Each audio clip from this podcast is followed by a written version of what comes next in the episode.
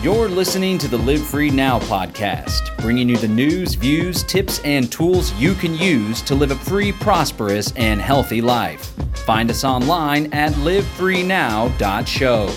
And now, your host, John Bush.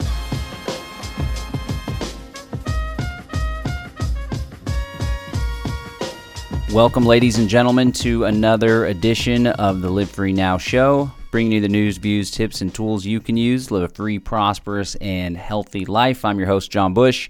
Today we have something special lined up for you today. It's a throwback to a lecture that I gave back in 2012 at the New Hampshire Free State Project Liberty Forum. The talk is called Agora 21, and essentially I give this talk where I blend together, juxtapose, talk about the differences, but also the similarities, surprisingly, the similarities between agorism and United Nations Agenda 21. These were two things that I was exploring heavily, researching, speaking about at the time, and I thought it'd be cool to kind of teach people, educate people about both of them while also inspiring some some action and some consistency. If you haven't yet, please subscribe to the podcast, leave us a review, and share it with your friends. I really appreciate you listening and you guys following. Podcasting something that's really important to me. I've done podcasts and radio shows before, but I never kept it going consistent. So here we are. Um, hopefully, I'll shoot for the stars, get to thousands and thousands of episodes, wakening the masses to the cause of freedom while they join us and participate in creating a whole new world. That's the goal, at least. All right, guys. Uh, I hope you enjoyed this talk that I gave, Agora 21, at New Hampshire Liberty Forum in 2012. When we were trying to decide opening speakers, it's, it's always difficult because keynotes and you have opening speakers, and you want to set the tone, the right sort of tone for the opening talk. And I've gotten to know Catherine Bleish pretty well over the past, it's been like four years now since the Ron Paul movement. I've known through the Ron Paul movement and then things have evolved. She came to PorcFest and spoke, and then, you know, I've seen her at a bunch of different events around the country. And then she got involved with this guy. and uh, when she came up to speak, I heard her speak at PorcFest, and she goes, "Hey, I'm coming over over to uh, to Liberty Forum." Because so I heard her speak at PorcFest, and I said, "You're opening speaker at Liberty Forum next year." And she goes, "What?" And I said, "I want that same fire." So either two years ago or three years ago, she spoke at Liberty Forum, and she, she brought John with her, and John spoke in the Hunt Club on Thursday night beforehand, and I was like, damn, I kind of wish I had a space for him to speak, because I like the fire in his belly. And it's been great seeing John speak across the nation at some of the Nullify Now conferences, at some of the TAG stuff. He's very active in Austin. And it always kind of, you know, it's kind of funny because we always joke, we need you here, right? And you know, he's kind of homesteading, just started a family there in Texas. And I always think of him as like a kindred spirit. Whether John and his family eventually moved to New Hampshire or not is kind of moot because I think like he's a brother in arms in Texas. So he, he may not be a free stater in New Hampshire, but he's a free stater in Texas. So I always think it's great that, uh, that John is a part of this. And John has a topic that I think, and the cool part is none of you guys know what he's going to talk about because you don't have the booklet yet. And when he sent me the title of his topic, I literally said, that is perfect. Because it definitely fits in what John has been talking about for the past two years going around the country. He, he kind of talks about Agenda 21 a lot. And you guys know what Agenda 21 is? If you don't, John will tell you. But what he's going to present to you is a twist on that that I think is actually, I think it's going to be like a little a manifesto, if you will, and, and something that people can grasp, and it's going to be great for our movement. So Please welcome John Bush.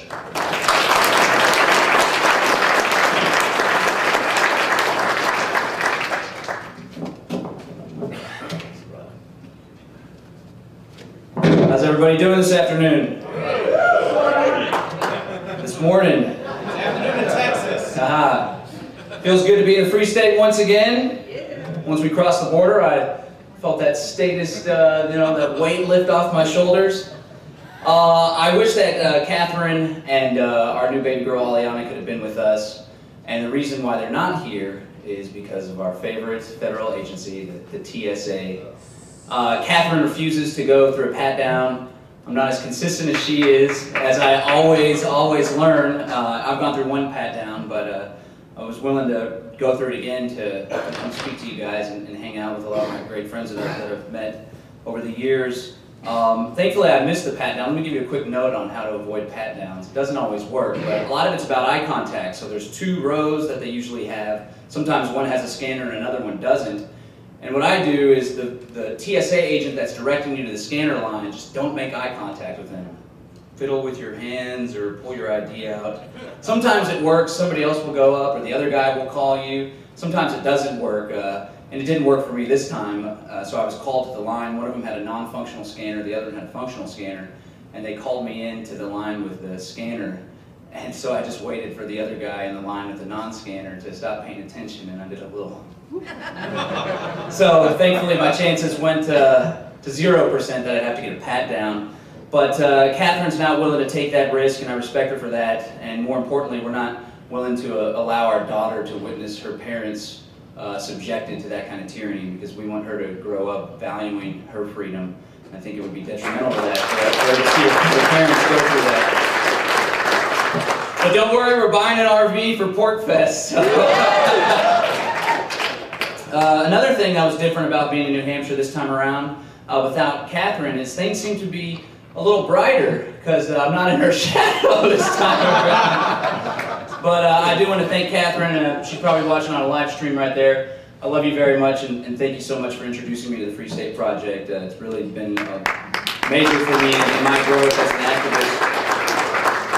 So the title of my speech today is Agora 21, a counter-economic approach to building a free society in the 21st century. We're at a crossroads in history. We could go down one of two paths. One of them, total despotism, despair, desperation, darkness, a return, return to the old, order, uh, old world order, if you will. The other path would be a new age of enlightenment, whereby individuals recognize their inherent individual liberty, and they stand up and unite, and they exercise that inherent freedom. That choice falls upon us, which path we take. It's been clear to me after a, a decade of research that there exists a tiny minority elite uh, that is manipulating world events. And now they are doing anything they can to secure their position of privilege and power. And now that we have such a uh, technological advance that's taken place, if these individuals manage to uh, put themselves in power and build their technocratic dictatorship, which is happening right beneath our very eyes, it may be possible that they'll end the cycle of revolutions and maintain that position of power forever. They have the technology that's capable of doing that. Thankfully, a lot of their own technology we're using against them. There's individuals, families, trusts, non-governmental organizations that have adopted a long-term strategy for carrying out their goals of total control. And they've been putting their plan into place for a long time.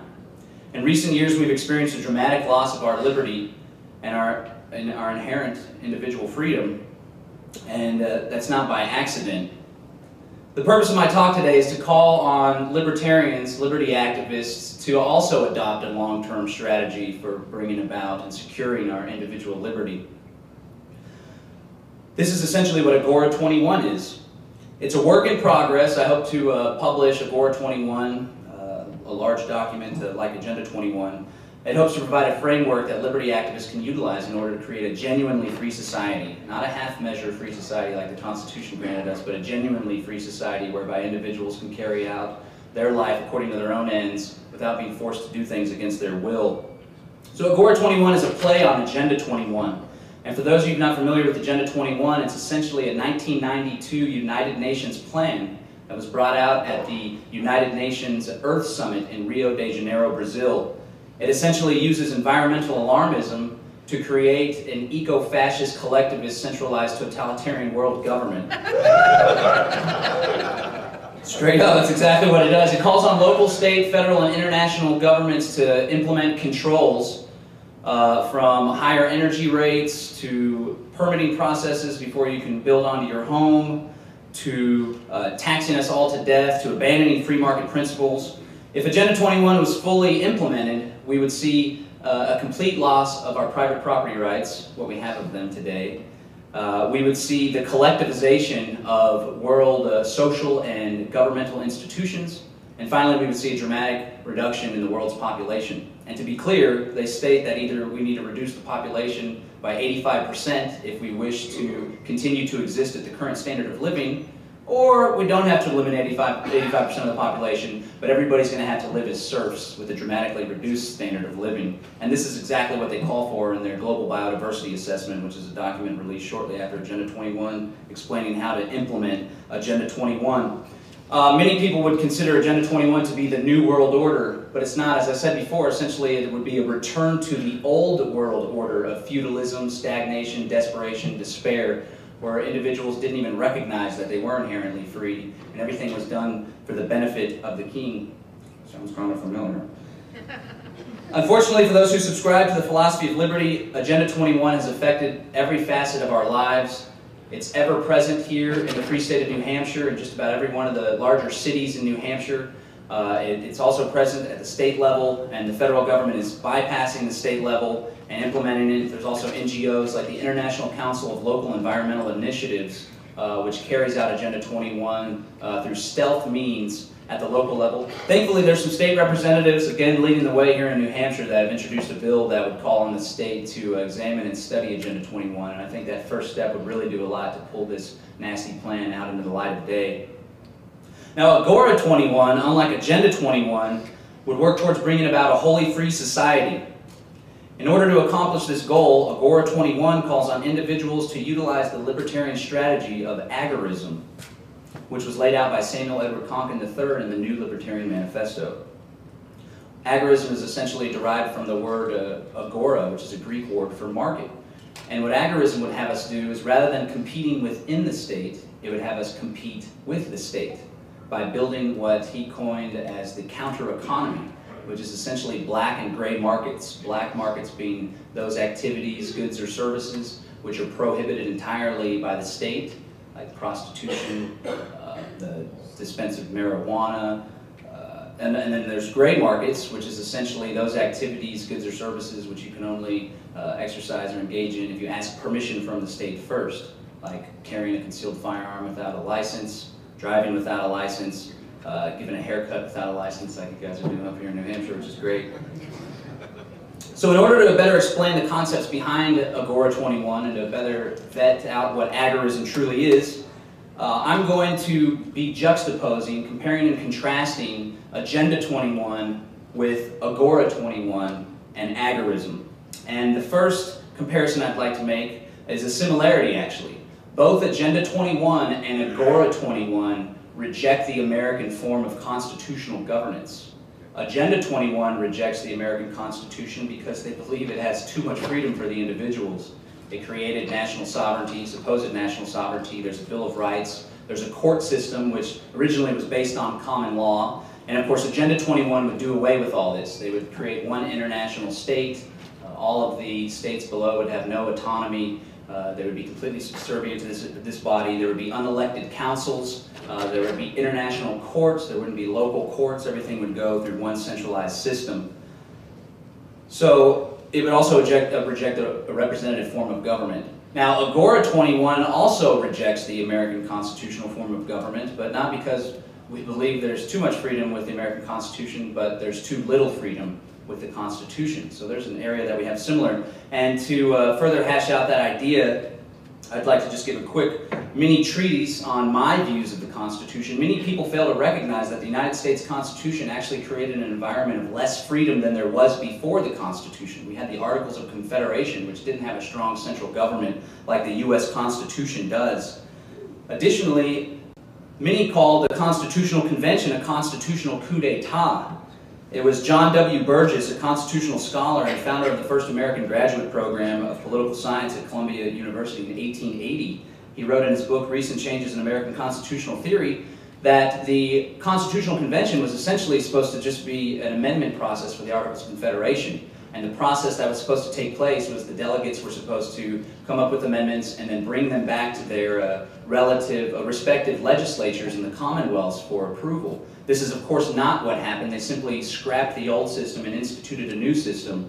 So one of the questions I ask is, you know, how can we expect a constitution to secure our individual liberty when the Constitution itself was founded in an unconstitutional manner? Additionally, as uh, Benjamin Tucker points out, this is a really great quote here from uh, his journal Liberty. The Declaration of Independence declares that governments derive their just powers from the consent of the governed. It therefore follows that when any individual is governed by a government without his or her consent, that government is exercising unjust powers and is a usurpation.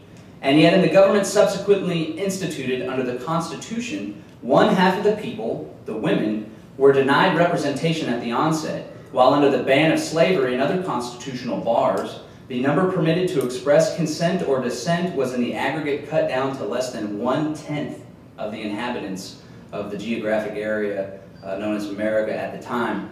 He then goes on to say, to what a ridiculous farce do Jefferson's glittering generalities reduce themselves at the first touch of common sense. So less than 10% of the people that actually inhabited America at the time even had a say in the Constitution. So not only was it implemented unconstitutionally, but it was also implemented without the consent of 90% of the people. Doesn't sound like freedom to me. So again, how can we expect this institution to secure our individual liberty when in reality what this institution was to me was simply the privileged elite at the time, whom many refer to as the Founding Fathers, were simply securing their position of power and giving themselves more protection from what the status was before. That protection did not extend to the masses in the least bit. And to illustrate that, how the Constitution actually brought about less freedom, let's just take a quick look at Article 1, Section 8. I'm sure most in this room, if not all, have, have read the Constitution rather thoroughly. But if you look at it from a critical eye, from a different uh, viewpoint, uh, it, it's actually rather uh, profound how little liberty the Constitution uh, actually gives. Clause 1 of Article 1, Section 8, the Congress shall have the power to lay and collect taxes. I don't see why uh, a, generation that just fought a revolution against a central government would give a small central government the authority to collect taxes on the entire massive geographic area, which has since grown to 50 states. Before it was only 13. Additionally, Clause 2 of Article 1, Section 8, the Congress has the power to borrow money on the credit of the United States, which again gives a tiny elite the power and authority to take out credit on the backs of the rest of us how can one expect that not to be abused? And again, this is before the Federal Reserve System. They already had the power to take out credit. Before the income tax, they already had the power to tax all of us. Additionally, Clause 3, uh, Michael Boldin's going to be speaking uh, tomorrow. Clause 3, the Commerce Clause, uh, I don't know how anybody didn't expect that to be abused. After 1933, they, they said that interstate commerce applies to just about everything that you can do. Uh, they said if you're selling vegetables in your own backyard, it could potentially um, affect the vegetable sales of other farms in other states, even though nothing ever crosses state lines. So I would have nixed that one. I think perhaps they weren't creative enough to think of you know, maybe trade associations could handle these differences in different state currencies and whatnot. Take it on to Clause 15, and this is essentially why I believe that the Constitution was nothing more than securing their position of power and privilege. Clause 15 gives the Congress the power to provide for calling forth the militia to execute the laws of the Union suppress insurrections, and repel invasions. And if you take a look at Black's Law Dictionary, you'll find the definition of insurrection is nothing more than a rebellion. Many of the, much of the rhetoric that will be spoken today, many of the activities that many individuals in the Free State Project engage in could be considered rebellion. The Occupy movement could be considered rebellion. Wouldn't you know it, George Washington, at the direction of Alexander Hamilton, actually used this constitutional clause to put down the Whiskey Rebellion which was nothing more than some Appalachian mountain men who were brewing their own whiskey, using it as a currency. He called up the militia, they put that down, there were deaths. Thankfully, it didn't turn into a bloody revolution, but that was a constitutional act to use the militia to put down peaceful citizens who were engaging in commerce. That was entirely constitutional. And as if that wasn't enough, did you know that NDAA, the National Defense Authorization Act, people are up in arms, it's very uh, repulsive that they would include an indefinite detention clause that allows the president to indefinitely detain U.S. citizens. Well, what if I told you that that basic uh, concept was already written into the Constitution and entirely constitutional? The only difference is now that the president has the power. You check out Article 1, Section 9, limits on Congress, which don't really seem like limits to me. The privilege of the writ of habeas corpus shall not be suspended should stop there, but it goes on to say, unless when in cases of rebellion or invasion should the public safety require it. So we see, of course, the respect that uh, politicians have for liberty and security. You know, liberty's way down here, it gets a back door. So there they have the power in cases of rebellion. And it's the Congress and their courts that de can determine what exactly rebellion is they have the power to suspend habeas corpus. So when NDAA rolled around, I wasn't very surprised at that act. It's actually written into the Constitution, and Abraham Lincoln utilized that during the Civil War. He constitutionally suspended habeas corpus, locked up some of his opponents, uh, and threw away the key without any uh, representation. This, of course, flies in the face of the revolutionary document, the Declaration of Independence, which says we have the right to alter or abolish our government. Well, the Constitution would say otherwise, and it gives those governments the power to suppress insurrections and to put down rebels, like I see in this room. And couple all that with the Department of Homeland Security nowadays. They say it's a, a, a suspicious activity. It might be a domestic terrorist if you use security passwords on your computer at an internet cafe, if you use cash uh, at, an internet cafe, if you trade in silver, freaking terrorists out there. I'm really insecure right now. So while I agree that the Constitution does represent the furthest that mankind has come to an institution that actually limits government, I think we can do better. I think we can do much better. It was Lysander Spooner, of course, that said uh, whether the Constitution be one thing or another, this much is clear. Either it has caused the problems we have today or prevented them. Either way, it is unfit to exist. Many people in the liberty movement call for the restoration of the Republic or a return to the Constitution. I don't want to go back to that. I don't want to return to that. I want to move forward. I'm not a constitutional conservative. I'm a radical liberal. I'm an agorist. I, I want to move forward. I think we can do better as mankind. And we, we all know how hard it is to manipulate and to change this, this federal government and how much it interferes with local and state activities. Another thing, I'm not for revolution. I'm for peaceful evolution. I ripped that term off as I rip off many ideas from the Free State Project. I don't know if Free State Project came up with that, but I'm not about revolution because if you take a look at the word revolution, all it is is a series of cycles revolving over and over and over again. It was Thomas Jefferson that said we needed revolution every generation. I don't want that. I don't want to fight a violent revolution.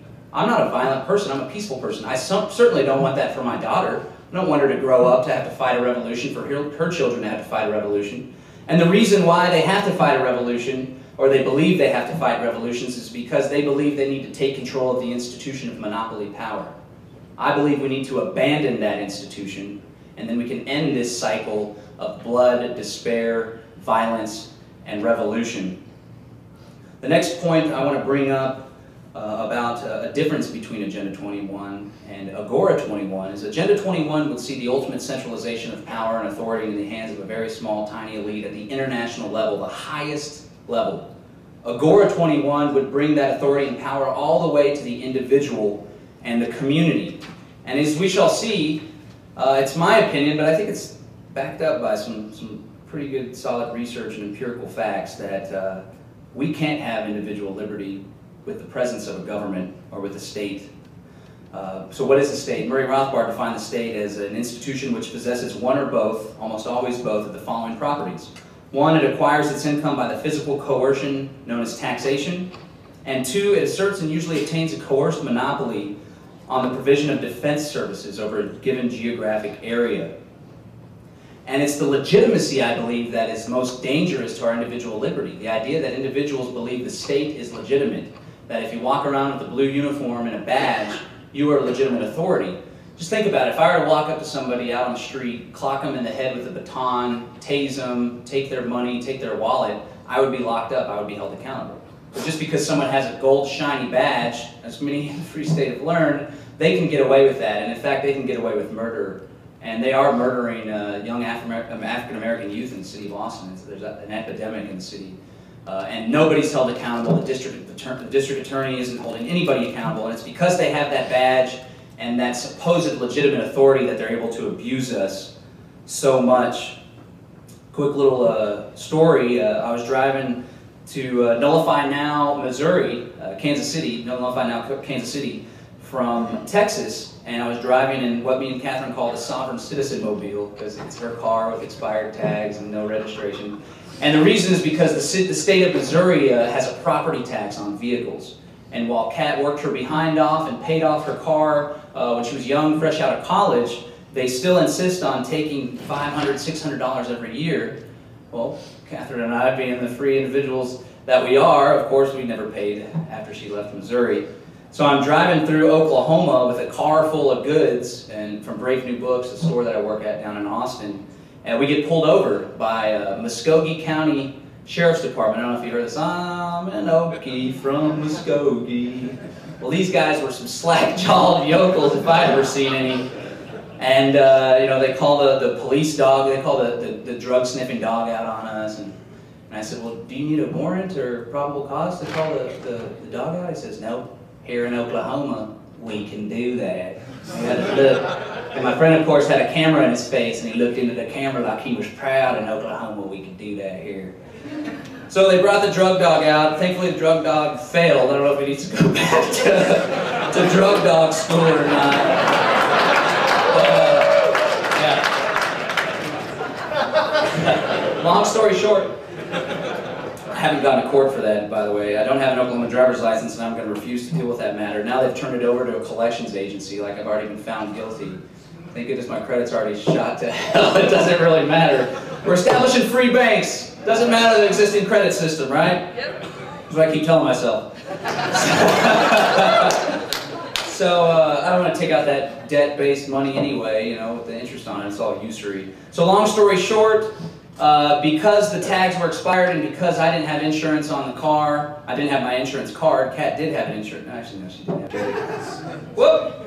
Uh, they ended up impounding the car. They stole our vehicle. They left me and Steven, my roommate, on the side of the road with all of our goods. We had to stash them in a ditch. We walked up the road to the uh, local casino. We had to call our friends from Missouri to come grab us. Thankfully, we made it in time to, to participate in the Nullify Now Missouri event. But I told uh, one of the officers there, there's about four or five of them, uh, of course the whole time I'm berating him and cop blocking him the entire time. I said, hey, can I, can I ask you, can I tell you a joke? I said, well sure, you can tell me a joke. And I said, what's the difference between a highway robber and a police officer? And I said, when the highway robber takes your stuff, he doesn't tell you he's doing it for your own good. And the police officer just looked at me with a blank stare. he didn't get it, so I proceeded to explain that concept in like five minutes. But it reminded me of a, it's a Lysander Spooner joke. Of course, Lysander Spooner, the individualist anarchist uh, I referred to earlier. Uh, and Lysander Spooner goes on to say, furthermore, having taken your money, he leaves you as you wish him to. He leaves you as you wish him to do. He does not persist in following you on the road against your will assuming to be your rightful sovereign on account of the protection he affords you.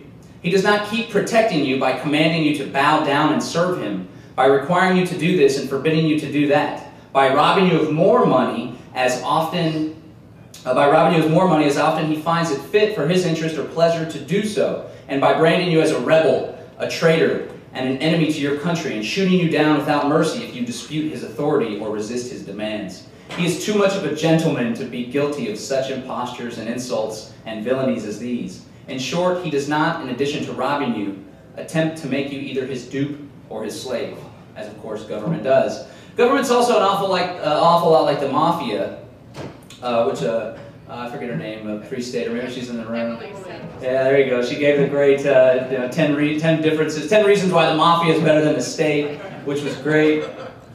But yeah, it's, it's exactly like the mafia. And for anybody that owns a small business, they would exactly understand that. They come around, their state bureaucracy, and it's just like the mafia. They come up to your door and they say, hey, we're running a protection agency here in the city of Keene. We need to protect you. It's a scary place out there. And the business owner, well, you know, actually, I feel like Keene's a pretty safe place. You know, I don't, I don't think I need your protection. I open carry a firearm. My employees are armed. We can defend ourselves, thank you. Okay, well, you better, you know, you do your business at your own risk. And then a week later, you find a brick through your window, and uh, you know one of your employees gets roughed up. It's exactly the same thing as the government does. They'll come around, and unfortunately, government is force. And if you try to operate a business uh, publicly now without a license, uh, you will feel the force of government uh, fall down upon you. They are no different from the mafia. The only difference is they have the supposed legitimacy of authority, which I believe to be absolutely dangerous now, some libertarians, uh, most libertarians, are against socialism. There's some left libertarians that uh, are for some sort of uh, anarcho-syndicalism, anarcho-socialism. I think we ought to reject the state entirely. Some people think we ought to use the state to socialize the provision of defense and justice. I think that that's a fallacy. I think that markets or communities can provide defense and justice in a manner that is more effective, efficient, and equitable, the lefties out there, and just as well. I, I, include all sorts of left rhetoric in my discussions. Uh, I believe myself to be a radical leftist, not a right conservative, because I want to abandon the old institutions, but also there's so many liberals and lefties in Austin, and it helps to uh, influence them. Minarchists claim that the only role of government is to protect life, liberty, and property of the individual. But in order to do that, they necessarily have to violate the property of the individual through taxation. Some may argue that uh, taxation is voluntary and some individuals subscribe to it, but to counter that, they wouldn't need to make it forceful if it was voluntary. I believe everybody would opt out of it. Many people argue we need a government to protect us because there's evil people in the world, and these evil people and evil corporations will harm us. First off, there wouldn't exist corporations with their privileged power of protecting them from liability if it wasn't for state government.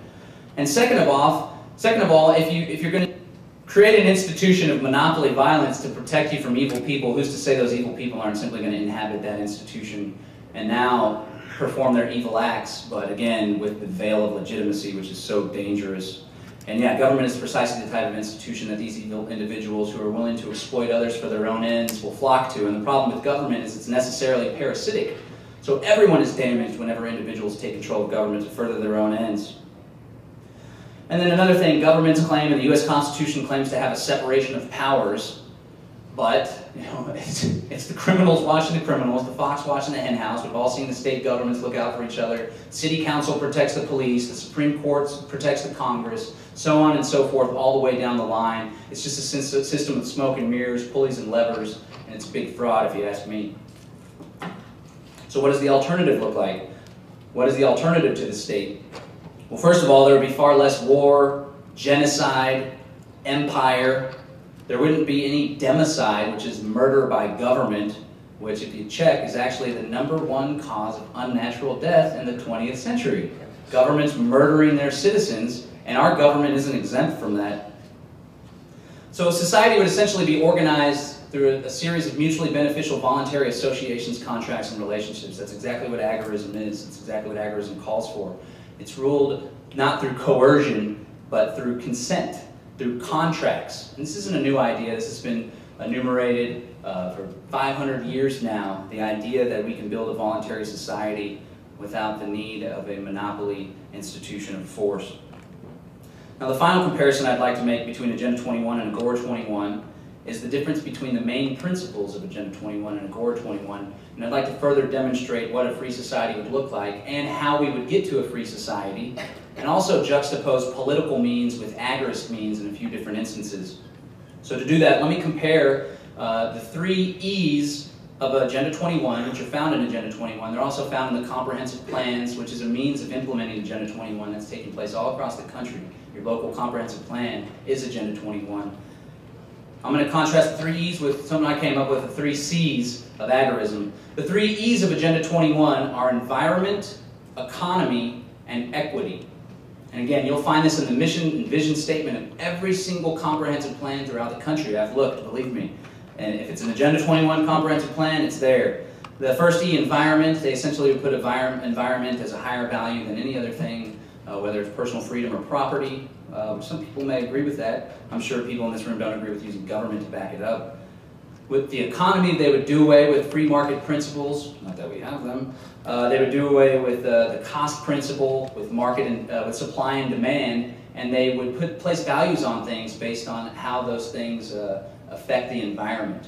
So, for example, that you know they do plastic bag bans. Uh, in Austin, the energy is skyrocketing through the roof, and it's not a result of a higher demand. It's a result of them trying to deter you from using energy and it's a terrible thing. Finally, the, the 30 is equity, social equity, which is essentially a devolution from the concept of equality under the law. Went from equality under the law to uh, equal justice to civil justice, social justice, now social equity, which is essentially egalitarianism. They're hoping to level the playing field through a massive redistribution of wealth. Additionally, they're hoping to destroy the family unit and replace it with government.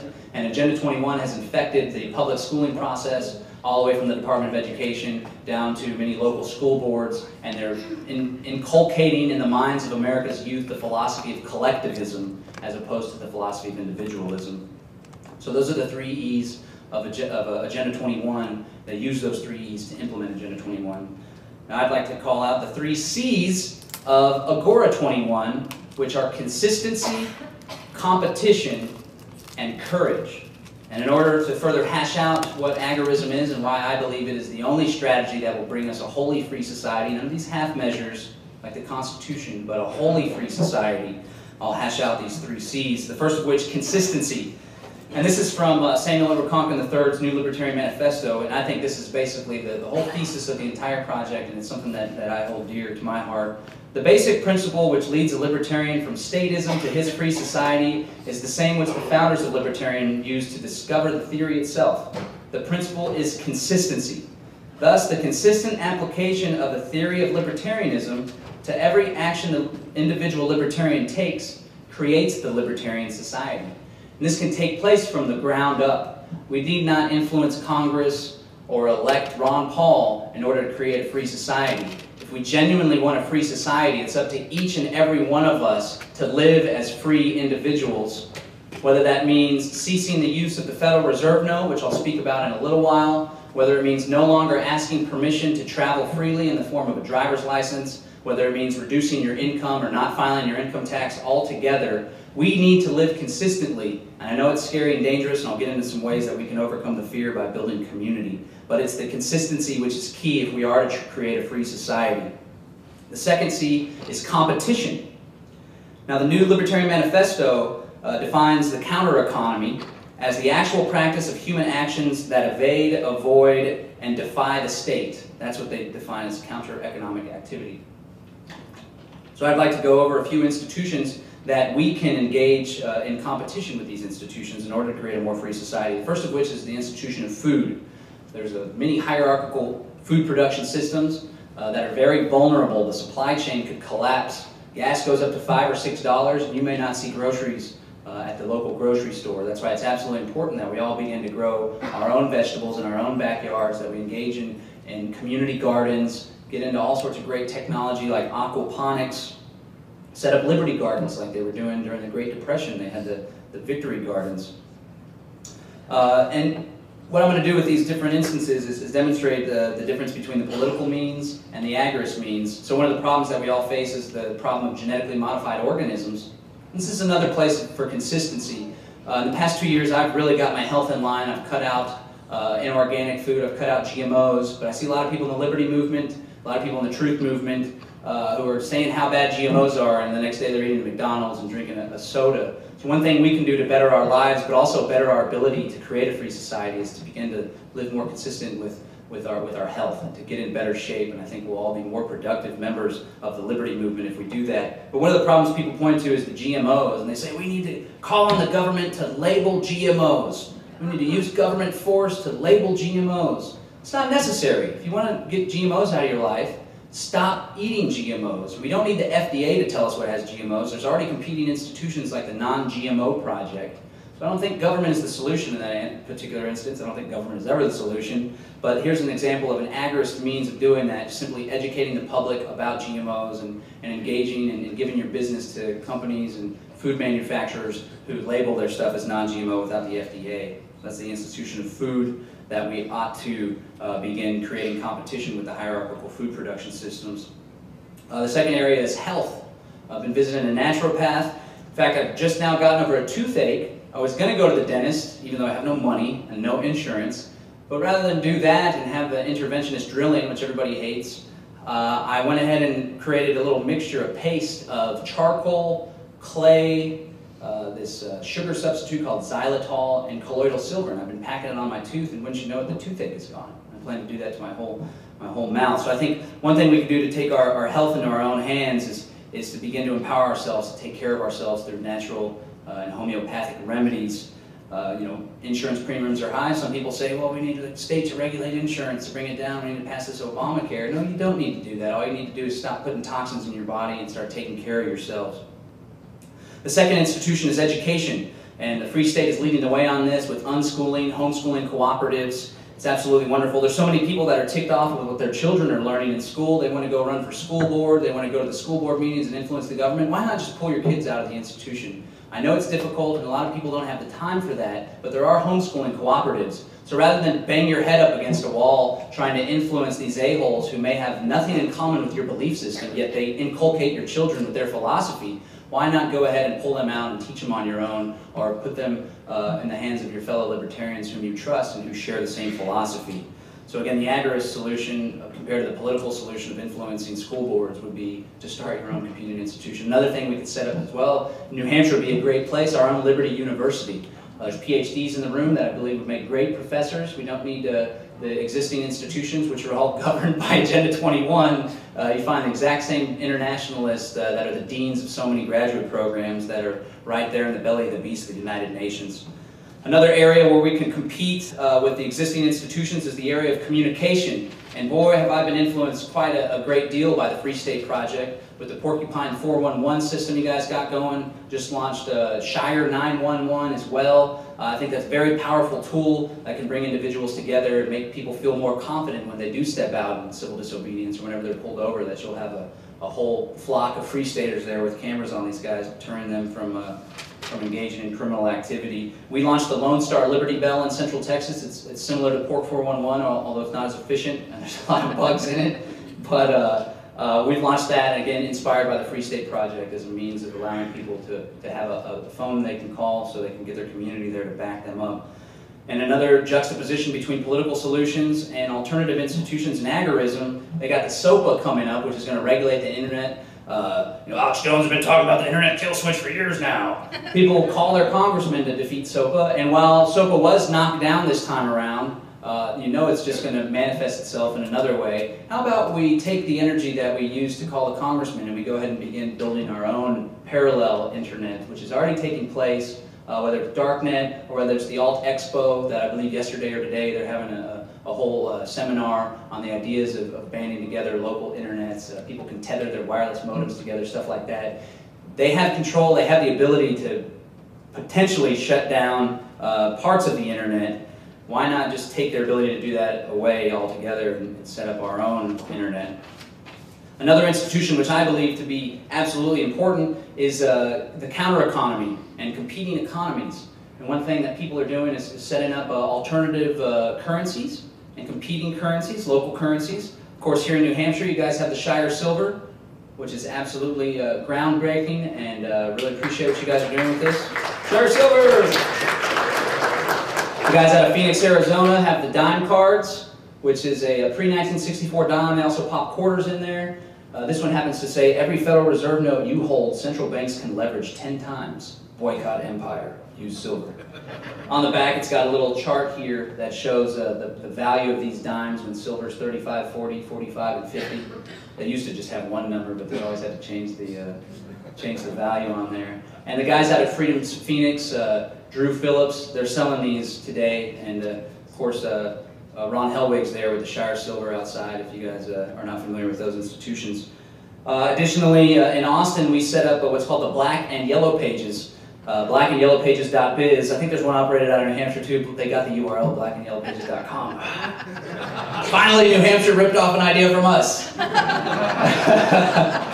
uh, but essentially, we found over 26 local businesses. Many of them aren't actually uh, uh participating in the libertarian movement, uh, that are willing to accept silver and or barter. We put it into a little pamphlet. I have them here. There's also Shire Silver's in there. There's also some other institutions here from New Hampshire, a lot of local Austin institutions. It's a nationwide thing, and it's essentially a directory that we encourage people to go to. Say they have a plumbing problem before you open the yellow pages, flip to the black and yellow pages and keep it within the community. Use silver, use barter, avoid the use of the Federal Reserve note. You know, my flight actually up here was paid for with silver. Somebody gave me frequent flyer miles and I traded silver for it. This haircut, people like it, look kind of slick. Got this haircut with silver from a barber we have in the black and yellow pages. So obviously you can trade amongst yourselves in silver, but what I find to be really empowering is to get out into the existing community and to, to brush shoulders with the locals. And all of them are aware that the Federal Reserve note is going down the poop chute. If you offer them an alternative, uh, viable alternative, you'll find that many of them will be interested after just a little bit of education. And then if you hold them the black, the black and yellow pages, because most of them say, well, what do I do with this silver? We say, here's the black and yellow pages. If you need a haircut, if you need a veterinarian, if you need a food from the local farmer's market, black and yellow pages will show you how to do that. And then again, to juxtapose the political means with the agorist means, End the Fed is a wonderful case study. Many people think we can end the Fed by passing a piece of legislation to audit the Fed. This flies in the face of the fact that the Congress is empowered by the Fed in that they can fund their pet projects without having to increase taxes, even though they increase taxes all the time. I don't think the Congress is going to disempower themselves and never voluntarily give up their own power. If you want to end the Fed, stop using the Federal Reserve note and the Fed will end itself.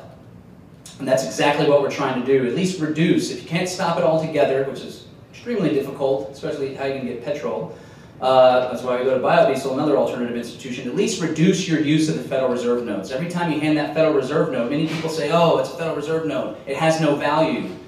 The people that say that, I'll take your Federal Reserve notes if you think they're worth nothing. In reality, they do have value. They have the value that we attribute to them as a medium of exchange. And every time you hand over that Federal Reserve note, as this dime card said, you're actually empowering the Federal Reserve. And each one of us in our own individual way is responsible for the actions of the Federal Reserve because we're building value in the currency and we're giving it the ability to fund foreign wars of aggression and build a police state at home. So it needs to stop. We need to be more consistent. Every time you hand that Federal Reserve note, think about that. Think about the value you're building in the Federal Reserve note and think if there's an alternative way for you to get that good or service without using the Federal Reserve note through silver exchange or barter. Finally, the final institution I want to talk about is the institution of defense. And I believe this to be perhaps the most important of the institutions. Samuel Edward Konkin said we need to create agorist defense institutions in order to uh, protect ourselves from the statist intervention. These take the forms of a local militia, a neighborhood watch group, simply open carrying a firearm or learning how to defend yourself with a firearm and your family is a competing institution. Uh, I believe it's absolutely necessary that we begin to do these and we begin to think big and hard about this. Uh, I, I, nobody wants to initiate violence, of course, but I believe it to be a major deterrent of police abuse for people to arm themselves and for the public to know that we know how to defend ourselves and we will defend ourselves if we are aggressed upon. In Texas, we started Lone Star SMART. It's the Sovereign Mutual Aid Response Team. It's essentially a mutual defense pact that people enter into and commit to each other to defend ourselves not only from criminal elements in our communities, but also from criminal governmental actions. And this is all something to empower the individual to step out and to begin to engage in the counter economy, to begin breaking unjust laws, to begin to engage in civil disobedience, and to feel a little more confident in their ability to do so without being shot down by the man. Uh, again, to juxtapose the political solution with the agorist solution in this instance, uh, there's police abuse going on in central Texas. It's epidemic right now. Maybe some of you have heard the story of Antonio Buehler, the Army veteran, uh, Army Ranger, uh, Stanford graduate, West Point graduate, school teacher. He was recently cop blocking some cops that were roughhousing a young woman, taking pictures. He ended up getting arrested, charged with felony harassment. They claim he spit in their face. Video evidence shows otherwise. So people are looking for solutions. They say, go to the police monitor's office which is some sort of accountability office, but the police monitor's office is underneath the police union contract. It's not even codified by law. They say go to the district attorney. The district attorney is ran by the local police department. So the way that we solve these problems is we get out there and we change public opinion of the police force. One thing we can do is go door knocking, door to door in the neighborhoods of these abusive polices, police and hand out literature and DVDs showing their abuse. Uh, here in the Free State Project, of course, you guys have held candlelight. Third C, we had consistency, competition. The third C is courage. This is what I find to be the most important because without our freedoms are continue, going to continue to deteriorate under the existing system. It does take a, a, a, brass balls or brass ovaries in order to engage in some of these activities, especially the, can't leave the ladies out there. Uh, competing institutions of defense. The state operates through fear and coercion. Uh, last year I paid $16 federal, uh, $16 too much. Uh, it pains me to think that even one bullet was paid for with that $16 that could be put in the head of, a, of somebody that's protesting the IRS or uh, a young Iraqi child across, across the seas. Uh, they have the FDAs that's now raiding farms. They're locking people up in prison for sim simply smoking marijuana. Uh, people that engage in civil disobedience sometimes, the police brutality is inflicted upon them. I have a driver's license. I don't want to renew my driver's license. Uh, but I'm considering it out of fear. I certainly don't want to be pulled over and tossed in a cage when I'm my daughter. Women operates on fear. It's where they get their power. And in order to overcome this fear, it's absolutely necessary that we band together and that we use courage, because we are all free people. they're just holding us down because we're afraid. And it's okay to be afraid. I'm afraid. You say that I wasn't afraid, but somebody pointed out. I was actually at a dinner with G. Edward Griffin after he spoke in Austin. I said, yeah, I'm not all this stuff. And G. Edward Griffin said, well, if you're not afraid, you're lying. And that really had a big impact on me. I was lying my teeth trying to be a tough guy. But uh, I am afraid, and I just want you guys to know that it's okay to be afraid. And I hope that you'll take heart in the fact that, you know, while it is a scary world out there, they have Agenda 21, massive programs uh, to create a totalitarian world government. The police growing by leaps and bounds from a bearcat in Keene to the Department of Homeland Security labeling us all as homegrown terrorists to the prospect of uh, FEMA detention centers, which is no conspiracy. We need to take heart in the fact that there's strength in numbers, there's strength in unity and truth. So all we need to do is recognize that we are inherently free. We need to band together and defend one another. And if we do that, there'll be no putting us down. We will be able to realize our inherent freedom. That's the message I want to bring today. That's what Agora 21 is all about. We all have it in ourselves to create a free society. It's necessary for us to abandon the fallacy that government can protect our life, liberty, and property. Let's stand up together, and there's no holding us down. Thank you.